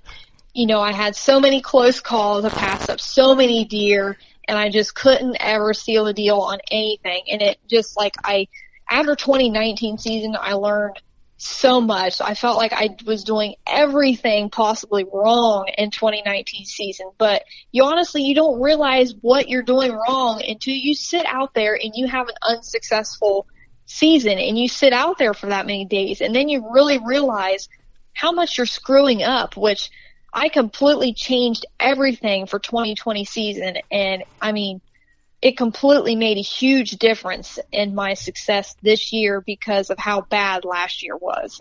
Yeah, no, for sure. I mean, some of those humbling years where you feel like you're just like you're a shit bow hunter because Doing- we all yeah, have doing it those. all wrong. Yep. Those are the most valuable years Mm-hmm. because yeah, killing bucks consistently is cool, right? Like, but Yep. it's not like you went you killed a buck and went ten years without killing another buck type of deal. Like that is Yeah. the deal. Like not everything always works out every season. Sure. Like it's um it sucks when you're someone that strives and is hard on yourself on killing a good buck every Yeah. year. But like you guys both know, like I got lucky. Like I I've been through this. I went two years without killing a buck. Um, and then I felt like shit about myself and I'm Yeah. learning. And then I, I kind of regroup and I'm like, well, okay, I'm hunting different deer than the average hunter, but I always look up to guys that are, or guys and gals that are big buck killers. So then I'm hard on myself because of that. So I'm trying Oh, to strive to kill big bucks, which is not easy with a bow. Um, No, and then nope. Eric and Doug, you guys kind of had that feeling last year. Yeah, And, absolutely. but it's just part of it. Doesn't mean you're not a good bow hunter, but you can't control what a wild animal does, but it's on you to make the moves. It's a chess game. But that deer, I mean, the difference in Emily is you put the work in, you put all the effort into killing this buck. That buck could have just got up and went the other direction simply because he felt like it. And then, right behind that tree where you seen the antlers on both sides, he could turn around. And Yep, went the yeah, Yeah, and then- went to the where you thought he was going. Yeah, and then she And would just- be back at the it. drawing board being like, I suck, I'm hard you're being hard on oh, yourself, Yeah, you're regrouping, you're pulling that stand, you're doing it again. That you know, that's the only difference. And you know, you do all the work, you put the work in, you gotta just hope that buck sticks to what you think he's gonna do, but he doesn't have absolutely. to. So Yep, exactly. an unsuccessful season doesn't mean you're a shit bow hunter, but it also doesn't mean you're not going to feel that way because the that feeling is what creates successful bow hunters. Oh, absolutely. future. You might you're, feel you're like gonna shit. beat yourself up. You might feel like shit. You're gonna beat yourself up, but you, I guarantee, you learned a shit ton that Oh, yeah. shitty year you had. Yeah. Oh yeah. Oh, I. I learned I learned so much stuff. Like I had learned my stand setups are wrong. Like everything in 2019 was just wrong. But But I but was it honestly wrong or was it just that it didn't like the plan didn't go as smooth as it could have? Do you know what I mean? Like Well, You're being it was a hard on yourself, but- You are. it was a combination of both. One thing was I got another new property to hunt and where I had thought deer were traveling from sign and no trying to figure out where deer are traveling and what deer are going to do in the winter in the middle of summer when you're hanging a stand is nearly impossible. Mm-hmm. But you know I did the best I could. I thought that I hung a stand in the right place. But then once I started hunting it like I said it was a new property so I'd never had you know, the time on it to even really see what deer were doing. And then I realized stand was in the wrong place. The thermals was always wrong. The wind was always right, but the thermals was wrong and everything was pulling wrong and I was sticking out like a sore thumb. I didn't have enough cover. Like everything was just completely wrong. And then, you know, and it's hard to move. It's different if it's kind of like a small hang and bang setup, but when you have a, like a big colossal you know, hang on, hang on stand and sticks. And honestly, when I was hanging that stand, you can ask Clint, I actually thought that I broke my arm in the process of hanging that stand by myself because that was so brutal because the stand weighed so much. um, and then my arm was screwed up for a couple weeks after that. So it wasn't like it was simple for me to just take it down and move it to another area, you know what I mean? Right, yeah. So that spot was pretty well screwed for the year. Um, and then, you know, my, my other areas and stuff either just didn't have, just didn't have the deer or my stand was kind of in the wrong tree. The way deer was coming in was not, you know, I needed to have my stand in a different tree, kind of like on this other property. Um, you know, just all a bunch of different things. And then the weather, we had a lot of weird weather too, which Yeah. I don't know, made, made deer movement really wacky. We had a lot of warm temperatures, a lot of rain. So it was really the combination of everything, not having enough time off. So just all of it playing together just kind of just made the whole season a flop. It was kind of 2020 being 2020 the way this fucking year's been going. Yeah. oh yeah. That was the same way. I mean, me and Eric kind of, if we would have moved the stand earlier, we could be in a different story. But Right, last Yeah. the last season. Yeah. But, but hunting's the shoulda, woulda, coulda game. Oh, like yeah, you for know, sure. you do. It's so. This is what I always remember growing up, and this still holds true. I hunted a spot where there was, uh, and I don't know like the correct terminology. We called them short spoils, which it was just like an old coal stripping area, Mm-hmm. where it's just basically like big hill, big hill, big hill, big hill, like one right after another. And Yeah. the and I never did it because I was younger when we hunted the spot. But I remember one guy would hang a stand on one short spoil because the deer would run them. They'd run like north south or east west depending on what spoils you're in. So just stripping area for for coal mining, I guess. I don't know. I don't know that much about it, but they'd hunt one spoil, which is just a big hill. And then, but it's like hill after hill. It'd be like if you were on a dirt bike and it was clear, you could jump from one to the other. Right. Um, but they were like steep in between. So you'd hunt the tops of them because bucks would run the tops. And it'd be Yeah. like you'd hunt one spoil, but you'd see the buck three spoils over. Well, then you pull your stand, you move three spoils over, and you hunt that spoil, and you look over, and he's where you were. Oh, yeah. and, and it's like you can play that game all day. for sure. Um, it's a shoulda, woulda, coulda. Like you, you know what I mean? Yeah, a lot of that stuff you're you right. don't know until you know. And, and Yep. that might be kind of gray. I don't know how, if I explained that well enough, but it's a game of chance to a point because the deer can walk wherever it wants to walk. it's a game of chess Yeah. for sure. It's a chess game, man. You know, you can set up in the corner of a hayfield, and the buck comes in right on the hayfield every day. But as soon as you sit there, he might be eighty yards out the other way and walking the other Yeah. direction. Like it's just part of It's it. It's that old kind of saying. It's like you can be the best hunter in the world, but that deer is going to do whatever the fuck that Yeah, deer wants to do. yeah, I mean, the, part of the fun. Right. It's uh, Yeah. And no offense, Emily, and I'm not the saying that you were a Girl Scout, but this is one of the dudes told me he said if his, if bow hunting was easy, the Girl Scouts would do it. And I know that's fucked up on this podcast, but that's that's what he said. 2020, man, you can't say that. I'm not Yeah, saying selling just- cookies is hard, but everybody likes cookies. You know what I'm saying? Yeah, like like you said, I mean, as soon as you think you have a deer figured out, then you go hang a stand, and then they're doing the complete opposite thing the next day. So, Oh, yeah. you know, like you said, like that's what happened a lot last year too. You know, I thought I had a deer figured out, and then next thing you know, it's cleared a different area, or I would sit in a stand for nine days straight, and he wouldn't show up, and then the day after that I didn't, the tenth day that I didn't sit in the stand, then he decided to show up in the daylight. You know, all that kind of crazy stuff. That's kind of how it all went, and then, you know, I had a I kind of had a, a big mature old buck figured out from 2018 season that he would show up like the last week of October and he would show up a bunch in the daylight at this particular area. And so I was counting on the same thing in 2019 and you know, it worked. He showed up the last week of October and in daylight just like he did in 2018. So I was ready for him. I was up, ready, ready to go. And by God, if he didn't show up, I think it was October 30th or 31st um, last year that he had showed up, and this deer was so old and smart too that he he came in twice, two different times, you know, kind of chasing does around a little bit, and he was within 15 yards of me two different times the one evening there at the end of October.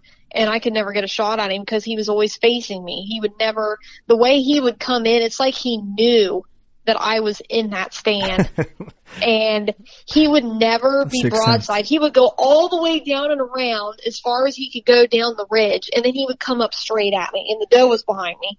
And it was one of those situations where he would never turn, he'd never cooperate, and then when he went to take off, he would literally whirl around like a cutting horse and just take off running straight back down in the opposite direction. Oh, like he- it was the craziest thing ever, and I never could get a shot at that deer ever. He and knew- I had him at 15 yards twice. Oh, that's frustrating. He knew you were there, and he was just screwing with you. That's frustrating. Oh, I guarantee, guarantee it. I mean, it was just insane. So, w- real quick, because I don't want to forget to do this, I want to go back to the freak buck. Let's talk Mm-hmm. about the. Let's talk about dimensions and specs and score. That's and probably a good idea. Just and, and if you don't want to do the score number thing, I understand that, but this buck is impressive from every Yeah. aspect. Yeah, so obviously the thing that makes him so impressive is his spread and then his giant split brows on both sides. Um, big bladed split brows at that. Um, so his inside spread was 23 and 2 eighths That's fucking huge. Sorry. was his, his, his inside. Um, I did more measuring the other evening because I had a measuring just like a, um, the stick on tape that just kept adding up the score when I did it the first time. So I couldn't, Don't tell me really you get- measured this thing with trophy tape, Emily. Oh, I did. Golly. Oh God, the you first, just the first time I did. What was I it, would have drove. 240? I would have drove to Ohio just to eliminate that process. If you would have called me, I'm a measurer. I would have been like, "I'm bringing my kit. I'm on my way. Tell Clint to wait for me." you Yeah, just so- pissed Kurt off. I don't blame you. If you shoot a buck Oh. like that, you know, just if you ever see Matt Busbus, just hit him in his face for me, will you? yeah, so sorry. I did measure it, measure him that night with the trophy tape. Um, Son but of a like I bitch, said, Emily. with that, you can't really figure out what is what. It just all adds up, which I hate. Um, but I did remeasure stuff the other night. and Like I said, he was 23 and 2 eighths inside spread and his brows was, his brow tines was, they were both over 10 inches. One might have been right on 11 inches. Wow. and the other was 10 and some change. I can't remember. And his one beam, um, I had it at 27 inches and the other was almost 26 around there. So it was just kind of like an inch off Wow. Um, That's a big. between both, both beams. But he grossed, he grossed at 190 and 2 eighths. That is impressive. Monster. 27 inch beams is huge. I mean, 10, almost 11 inch brows is insane. Yeah. Yeah. yep. Yeah, his, his G3s are really long too. They were both over 10 inches as well, I do believe. Wow, um, that is amazing. That's a that's what Clint would call framey. Yeah, yes, he was very Yeah, framey. Definitely a framey buck. That's a good Yeah, he- grief. Yeah, it's a good yeah, grief he buck. had Good it. He had it all. I mean, he, he like his bases. His bases were pretty massive. They were over five inches, but like his actual beams and stuff, he was kind of weird. Like kind of how his beams and stuff laid out. They were kind of like thin and kind of I don't even know how to describe it. Bentley. kind of dippy, maybe. I don't know. Yeah. Kind of weird, but his actual beams really, his mass wasn't that heavy out through his beams. 'cause I think, um, like I said, his bases were over five, and then his next mass measurement was over, I think was just over four, and the other two were actually only three inches in some. No kidding. See, you know, yeah, so he was kind of weird. I thought that when I looked at him, like, man, the only thing that, like, if you, and I would never nitpick a buck like that, but if you're gonna be a dick about it, I'd be like, he loses mass, but that might be. And when I looked at him, like, that's the only thing that keeps that deer from touching 200. Exactly. Yeah. Like I said, I mean, mass his, all the way his through. bases were good, but then once you got out on his beams, his beams were thin, which was really kind of weird. But I couldn't tell, like, because his beam, he's so framey and big and mm-hmm. gappy looking. Like, I didn't know if that's because it, he looked like he might have lost a little mass because of how actually how big and spaced out he was. Like, yeah, it was just how like long an his illu- beams were. Yeah, like if it was an illusion. So that buck, Clint was like, "Hey, what do you think this thing goes?" I'm like, "Dude, I don't know." I originally, originally, I said 206 gross was my guess. Yeah. Um, which I, I, if you would have told me that, I'd be like, "Yeah, okay," you know. Yeah, true. I mean, yeah, I was right on the money. yeah. Um, congratulations, an absolute giant. Um, an absolute I really giant. appreciate it. yeah, congratulations. It's amazing, Buck. Well earned, well earned, hard earned. That, I mean, for sure. That's that's the way. That th- this is this is the perfect story. It really is. Yeah, honestly, you couldn't get a better story. You couldn't get a better of you know how rough it was trying to to make it all come together, and then it just came together like it was just meant to be. You know, the best shot I've ever made on a whitetail. Just everything happened. Just picture perfect, textbook perfect, like it should have been. Like I've never had that happen with any other whitetail that I've ever killed. It's impressive. I'm it's, looking at again those freaking brow tines. are insane. It's impressive. Um, I'm not, in love with brow tines. Not only the hang and hunt, the effort put in, all that stuff, the composure mentally you had to have had to make the shot you did and still wait the time for like Clint to get there and do the recovery the right way, the responsible way. Like that all is impressive just as much as doing the hang and hunt and all that and, and, and well, getting that it done. tells you how much of a hunter she is. well, that it proves you how legit you are. Yes, it's exactly. awfully, it's awfully impressive. Yeah, it was, it was definitely, I mean, it about killed me waiting that two hours, but I knew obviously it was for the best. And then, you know, for Clint to be here too, you know, and everything. It was hard to wait two hours, but I definitely knew it was the right thing to do. Nathan was like, can we just go out there and find it and then Clint could just meet up with it? It was like, no, we have to wait till he gets here. Yeah. And I was like, it's better off to just the longer we wait, the better because you just never know. You don't want to bump him up or anything like that because, I mean, the, these deer, these big mature bucks are, I mean, their will to live is incredible. Yeah. Oh, yeah. It's mean, different. You just never know what they'll do. It, absolutely. No, I think you did everything right, and obviously it proves. And w- Ohio's a one buck state, if I think I'm correct. Yep. And so what? So what now? You're relaxing, huh? Well, honestly, I'm not. I mean, the, the pressure is off, you know, a little bit, obviously, but you know, the work never stops. I mean, I have several properties that I do stuff on. I've got cameras all over God's green earth on all these properties. Like today, I was actually off work today and I legitimately spent almost the whole entire day checking cameras, you know, kind of gaining some intel on some scrapes, rubs, what's going on, where the, the bucks are spending most of their time, you know, because honestly, the work, if the work ends for you when you kill a buck, then you're not really working. Yeah. So, I mean, the work never stops for me because now, you know, I'm still going to be running cameras, you know, running mineral, you know, doing all my same normal stuff. Nothing is going to slow down for me at all. Clear pass through shed season, you know, because now I have to try to, you know, gain enough intel and find another buck to create a story and, you know, a journey with, just like I did with the freak and the flyer 10. Um, so, you know, it's, it's, you have to find another buck now that you think that might turn into something and you try to, try to grow him into something and pass him up and try to get other people to pass him up if possible. And Yeah. so it's just, it's just a big cycle. Now it's, and honestly, it's harder. The work is going to be harder now than what it was because now I have to start completely over with. Like I don't have a, a buck that I really know that I want to follow yet. And so I got to find one and, you know, figure out Yeah. what deer is going to be a good potential buck and then completely start all over again. I love it. I love the mindset. It's, it's inspiring. It's incredible. I mean, I think you're the perfect role model for for new lady hunters or, Oh, or yeah. just striving lady hunters. Um, And it's crazy just looking at this buck that you just shot. Like for my for my eight and a half year old, the face like there's so many like they look very s- the same. It's got that old the man big look. old Roman nose and the lazy Yeah. eyes. Like that, my eight and a half year old, it looks almost identical in Yeah. the face. It's like the yeah, old his dog look. face was like getting real like gray and white, and yep. yeah, you can tell by looking at him And he was definitely an old deer for sure. That's exactly how mine was. That's awesome. Well, I we, one day we got maybe later this winter after season's all closed up for everybody, get you and Clint in studio on a podcast Yep. and get you out maybe out here for the bow shoot. We'll get you out there too. But podcast Yeah, yeah, podcast time's awesome. hard to do then. But um, maybe after season, you know, trade shows are going to be hit and miss with COVID. So Yeah. Yep. it's a good time for us to just get people in studio and, and conversate for True. real. But but no, thank you for coming on. I know I called podcast dibs on this the day you shot that buck. And, um, so I appreciate you coming on and sharing your story. It means a ton to us. And Hey, not a problem. I appreciate you guys having me.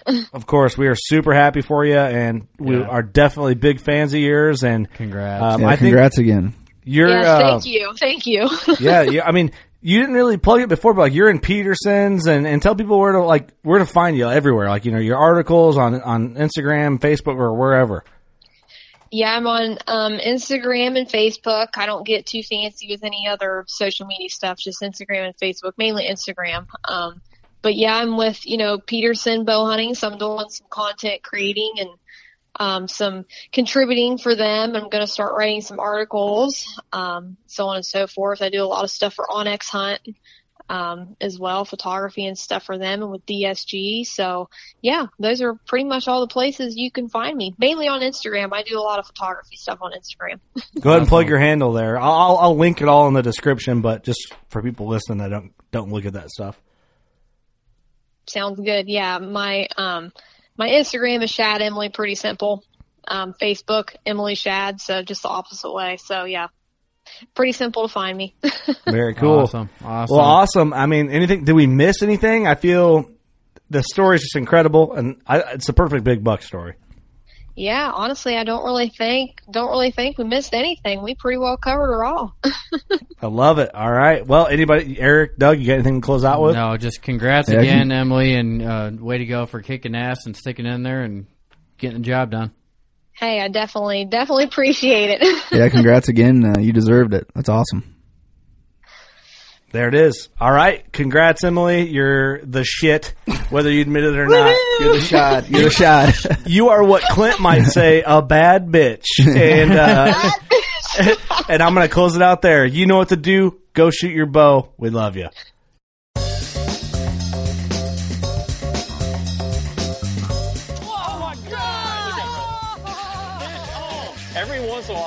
To go like just full blown redneck on these fish. This is like high tech cane pole fishing right here. From the white sandy beaches to the crystal blue waters, enjoy the best fishing Panama City Beach has to offer during Chasing the Sun. Sundays at 9:30 a.m. Eastern on Waypoint TV, the destination for outdoor entertainment.